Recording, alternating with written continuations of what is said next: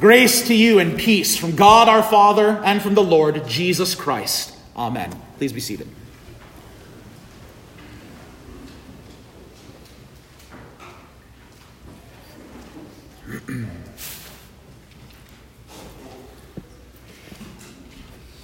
when a Christian confirms their faith, as is happening here this morning, they are making a confession and a statement that they are ready to have happen to them what happened to Stephen in our first reading. Stephen, full of faith, full of grace and power, dies for the name of Jesus Christ. That's a big thing to ask of any Christian, let alone ones the age that are confirming their faith this morning, but it is what we do nonetheless. And perhaps we as Christians living in the church today, in this present moment, we can't help but wonder if days like the days of Stephen could ever be upon us again. I know I hear no shortage of lamentation and concern. And you know what? I possess it myself about the church today, where not only is there animosity outside of us, like Stephen encountered, but all too often there's indifference within it.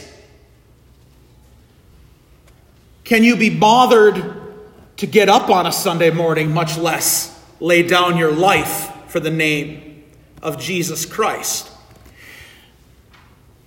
Indeed, the time in which Stephen was ministering and speaking the word and proclaiming the word was a time unlike any of us have known in our lives, and perhaps those days could come upon us again. God only knows. But we do know that in the midst of whatever difficulties we face as Christians living in the world today, that there is comfort. That God does strengthen and equip his Christians to face whatever comes their way. And so, even as Stephen was being stoned to death for his faith, Peter one of his colleagues in the ministry, one of the chosen apostles who would have been there that day when they commissioned Stephen to preach the word, Peter speaks a word of comfort in our epistle from 1 Peter 2. That is a reminder to Christians of every time and place that God has not stopped working. I want you all to take note of that today. Some preachers do three point sermons. There's three things. I'm kind of more of a one point preacher. If you leave here remembering one thing, good. And that point is God is still at work among his people. And that is what Peter outlines for us. God is still doing his work in his church among his children with his people. The kids learn in confirmation, and I talk about it in Bible study all the time, about the power of God's Word. If you go back to creation in Genesis chapter 1, when God makes heaven and earth, how does He do it?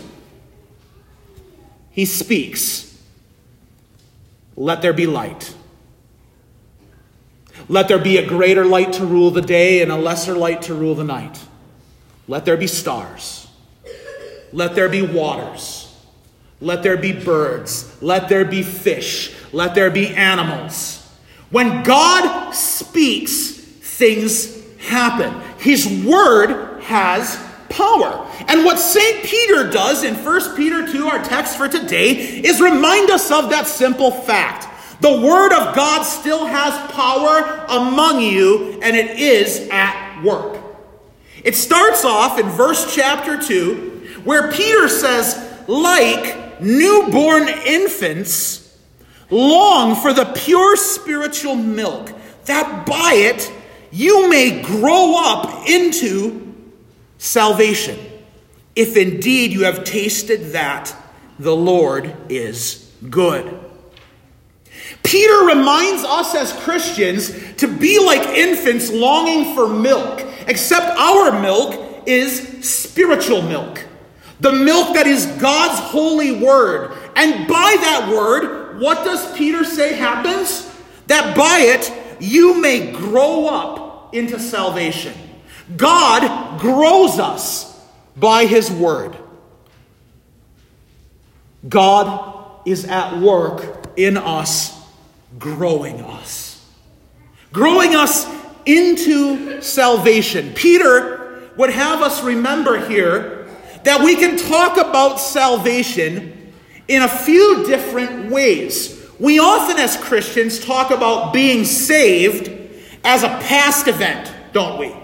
Jesus died on the cross and he saved me from my sins 2,000 years ago. Or when I was baptized, God saved me, past event. But it is also true to say that God is saving me right now by his word, forgiving my sins, coming to me in the Lord's table. He is saving me right now. And he will save me in the future on the last day when he raises me to life to live with him forever. Our salvation is not just past event, old news. It is an always happening sort of thing so that we can say, I have been saved, I am being saved, I will be saved. We grow into our salvation as God feeds us and nourishes us by His Word. Our salvation is something that is happening all throughout our lives and into eternity. And God is at work growing you by that Word and saving you. Peter also says, as you come to Him, a living stone rejected by men, but in the sight of God, chosen and precious. You yourselves, like living stones, are being built up as a spiritual house, to be a holy priesthood, to offer spiritual sacrifices acceptable to God through Jesus Christ. For it stands in Scripture Behold, I am laying in Zion a stone, a cornerstone, chosen and precious, and whoever believes in him will not be put to shame. You are newborn children, infants being grown into salvation by God. You are also living stones that God builds on top of Jesus Christ, the cornerstone. God is at work building you. You, with the entire church being built on Jesus Christ into a kingdom, as Peter says, a priesthood, a house that is to last forever. Peter will describe how Jesus is the stone that the builders rejected. In other words, people stumbled over Jesus. They didn't like his words. They didn't believe him because of the signs and the miracles. And they've rejected his resurrection from the dead. And you, like him, can expect to be rejected, to be a source of stumbling for the world around you. And so, as the kids today confirm their faith, and those of us who have confirmed our faith already, we are to be those prepared that others will stumble over us. They will not like what we do. They will not like how we speak. They will not like that we hold to the Word of God that grows us. But God, in His faithfulness, is building us. He is at work placing us in Jesus Christ, the sure cornerstone, the foundation on which our entire life and our faith is built. God at work, building us.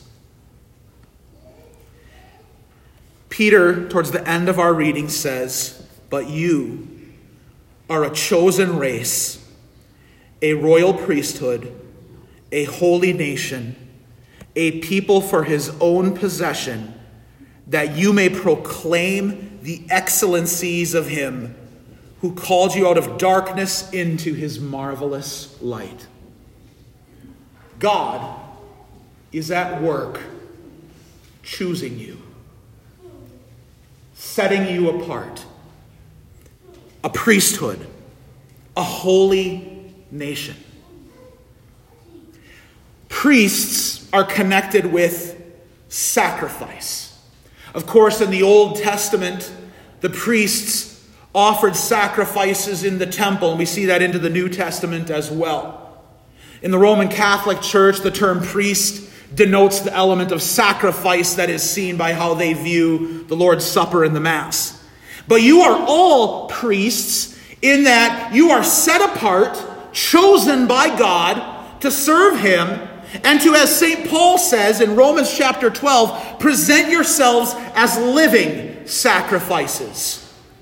Being grown, being built in the Lord, you are also chosen to proclaim the excellencies of him who called you out of darkness into his marvelous light. You are called upon, chosen, set apart to proclaim Jesus, who called you out of the darkness of sin, death, and the devil, and shines on you the light of salvation.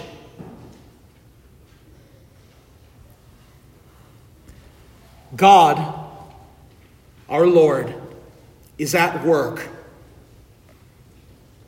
growing us, building us, choosing us. Yes, by no means abandoned his church. He works by his word. What is God's work in this world? His growing and building and choosing. It is you. You are His work. His creating power still speaks to you by His word to give you hope and promise and a future. And yes, thanks be to God, we have a future, a resurrection, a hope that is laid up for us in heaven at the resurrection of the dead, but we also have a present, a God who is doing these things and at work even now. Such that Jesus says in our gospel for today, let not your hearts be troubled. Believe in God. Believe also in me. In my Father's house are many rooms. If it were not so, would I have told you that I go to prepare a place for you? Dear Christians, do not be troubled. Jesus prepares a future for you. And he remains at work here in your present by his word. that you would not lose hope. The Word of God, by which God grows us and builds us and chooses us, continues to be spoken. And so today we ask Logan and Aiden and Nora and Jeremiah to confess this faith for themselves and to confess that they know where God continues to do his work in that word. God grant each and every one of us to not be troubled, to not lose heart, to know that God continues to create and work and do amazing, almighty things by the word he gives to you. Amen. The peace of God, which passes all understanding, keep your hearts and minds in Christ Jesus. Amen. We continue with our offertory, which is on page 192. Please stand.